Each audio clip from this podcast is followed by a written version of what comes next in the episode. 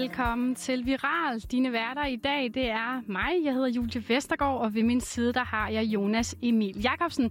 Og Jonas, vil du ikke lige give en lille teaser for, hvad du har med i dag? Det vil jeg i hvert fald. Jeg har taget lidt med om, øh, om skrald på Mount Everest, som folk, der smider skrald på Mount Everest. Og så ja. har øh, Kid, Cudi, Kid Cudi i går optrådt i en kjole. Hvad med dig, Julie? Jamen, øh, jeg har set lidt nærmere på en dansk film, som simpelthen bare bliver ved med at vinde priser, og senest altså vandt en i går. Nok om det. Lad os komme i gang. Ja, yeah. Nå, jeg faldt over en post på uh, Reddit, som har nået forsiden med 60.000 upvotes. Mm. Og det handler simpelthen om skrald på Mount Everest. Mm. Og selvom man måske ikke lige regner med det, så er det faktisk et helt vildt stort problem, at folk de smider og efterlader skrald her på, øh, på toppen af, af verden simpelthen. Okay, altså det vil jeg jo ikke lige... Nu har jeg jo aldrig, jeg har aldrig beskæftiget mig eller interesseret mig så meget for det, men jeg undrer mig i hvert fald over, at øh, hvorfor har man så meget skrald? Ja, altså et af principperne, når du er bestiger bjerge, så mm. ekstreme bjerge, det er jo mm. ligesom, at du skal smide alt den vægt, du kan. Okay. Og det er jo blandt andet skrald. Ja. Uh, men faktisk så har Nepals regering i sidste uge genindført en regel om, at alle, der bestiger bjerget, de skal have 8 kilo skrald med ned igen. Hold da kæft. Og øhm, hvad tænker du om at skulle klatre op på toppen af verden, der ligger 8.848 meter over havoverfladen, mm. og så skulle have 8 kilo skrald med ned til basecamp, der ligger i 5.300 meters øh, højt over havoverfladen? Øh, jeg synes, det lyder hårdt. Altså, jeg tænker, 8 kilo. Jeg ved jo ikke, hvor meget man bærer på normalt, men jeg tror, jeg vil være, være lidt træt af, at jeg skulle bære så mange kilo. Ja, det kan jeg godt forstå. Det er, jeg synes også, det lyder lidt vildt at stille sådan, mm. så voldsomt krav i, til, til folk, der befærder sig, eller er i et miljø, der er så ekstremt, som det er på Mount Everest. Ja. Men det, man skal huske på, det er, at siden Mount Everest det blev bestedet første gang i 1953, så har turen til toppen af verden ændret sig en hel del. Okay. Fordi det er jo stadig en meget ekstrem præstation at skulle komme helt derop, og mm. siden 1922 er der faktisk over 300 mennesker, der er døde på bjerget. Okay. Men det er blevet lidt af en turistattraktion, fordi ja. tilbage i 90'erne, der begyndte Nepal at arrangere kommersielle ture op til toppen. Mm. Øhm, så du vil simpelthen kunne købe en tur til Mount Everest, hvad tror du, det koster? Oh.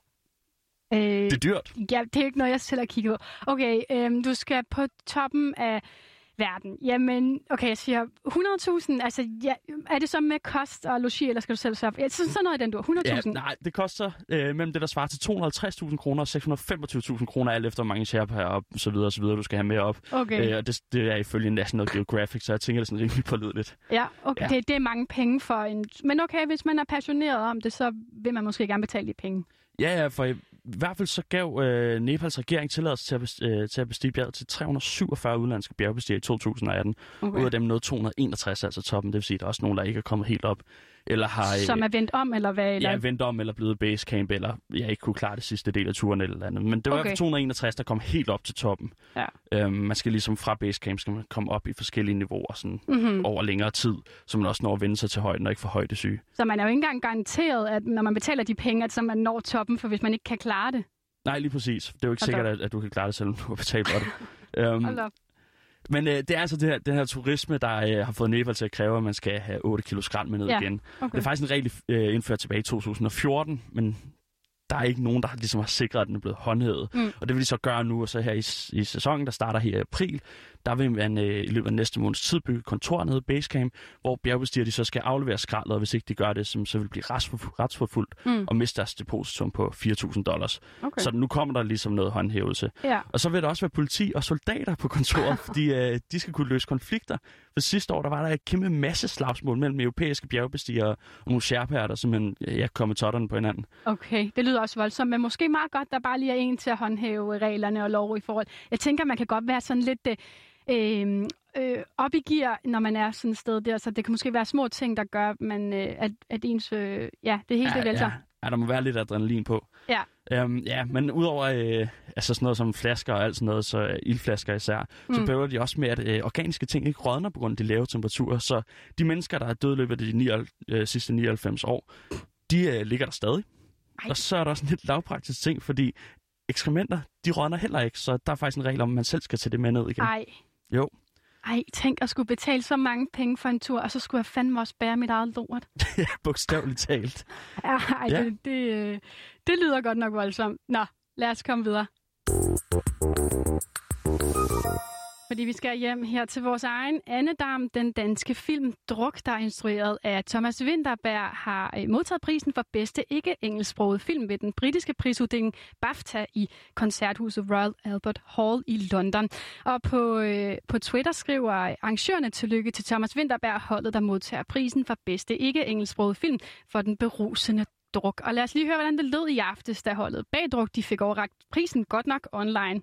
Her er det filminstruktør Thomas Winterberg, der takker for prisen. I did have a small suspicion that you Brits might like a movie about drinking, but uh, I'm very honored in this appreciation, and I thank you dearly.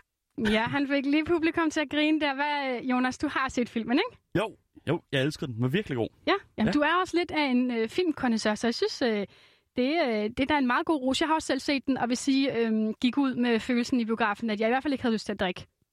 Nå, jeg gik ud med den modsatte, men okay. ja, og der kan man bare se, det er jo så de forskellige ting, som filmen de giver. Øh, prisen her er ikke gået ubemærket hen. Blandt andet så ønsker Nordisk Film på Twitter-holdet bag druk tillykke med prisen, og en anden skriver på Twitter, at han er stor fan af Thomas Winterberg, og at det her år har været et hårdt år for filmene, fordi der er så mange gode derude.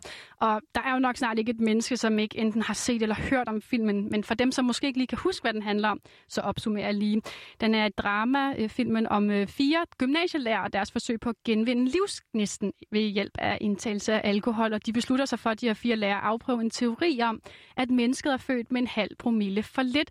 Og det er altså den øh, halve promille, der afholder den enkelte fra at give sig 100%. Og filminstruktør Thomas Winterberg, han er overvældet over den modtagelse, som hans værk har fået både i Danmark og i udlandet. For det er altså ikke første gang, at øh, druk gør sig bemærket i forbindelse med udenlandske prisuddelinger. Den er også nomineret til en Oscar og modtog i december fire priser ved European Film Awards, herunder prisen for bedste film. Og lad os lige høre, hvad Thomas Winterberg han sagde i går. Altså den her gang, der havde vi meget hård konkurrence. Øh, det har vi jo hver gang, men ekstra hård, vil jeg sige. Øh, og det kom faktisk bag på mig, men, men øh, jeg vil så sige, jeg, har jo, jeg er jo begyndt at forstå, at mennesker rundt omkring i verden øh, holder meget af vores lille danske film Druk. Og øh, jeg er stadigvæk virkelig glad og beæret og lykkelig for at have vundet den her pris i aften. Øh, det må jeg så sige. Men, øh, men, men vi ved jo godt, at folk godt kan lide den nu.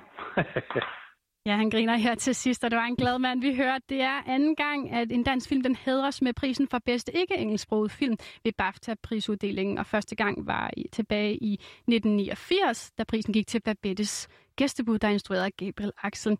Og øh, Thomas Winterberg har tidligere fortalt, at øh, den her film den faktisk er dedikeret til hans datter, der i en alder af 19 år mistede livet tilbage i 2019. Hun skulle have spillet med i filmen, men døde i en trafikulykke kort efter, at øh, optagelserne til druk faktisk var begyndt. En del af filmen den foregår også på datterens tidligere gymnasium i Hellerup nord for København. Og Thomas Winterberg han giver en stor del af æren til øh, filmens øh, for filmens succes til skuespillerne, de fire gymnasielærer, som er omdrejningspunktet. Spils blandt andet af Mads Mikkelsen, Thomas Bo Larsen, Magnus Milang og Lars Rander. Lad os lige høre, hvad han sagde der.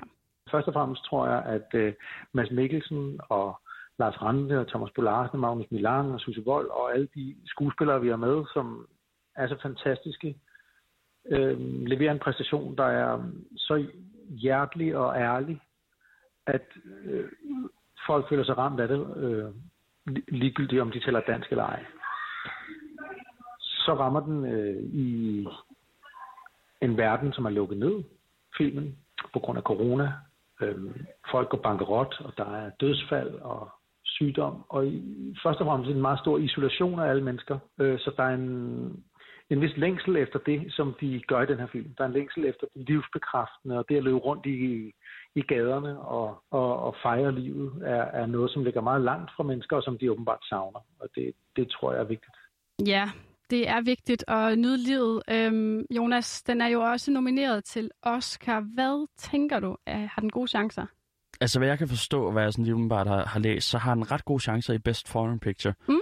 Øhm, om han vinder bedste instruktør, det tror jeg er lidt mere tvivlsomt. Mm. Ja. Jeg har svært ved det, men jeg vil jo sige for hver gang, og øh, at man hører, den har vundet en pris, så tænker jeg, ej okay, altså nu, det, det, hvis de kan se det, så må der være andre, der kan se det. Men jeg ved ikke, om, øh, om man, kan, ja, man kan sige, at det her det er sådan et godt første skridt mod at få en Oscar. Det ved jeg ikke. Uden tvivl, BAFTA er jo en af de helt store, så, så det er uden tvivl en anerkendelse af hans arbejde, mm. som der er jo et, et håb om, at han vinder Best Foreign Picture, ja. vil være kæmpestort. Ja, vi krydser fingre, og det var faktisk ikke kun uh, Thomas Winterberg, holdet bag druk, der, uh, der fik en pris i går. Mikkel E.G. Nielsen, han valg, vandt faktisk for bedste klipning på filmen Sound of Metal.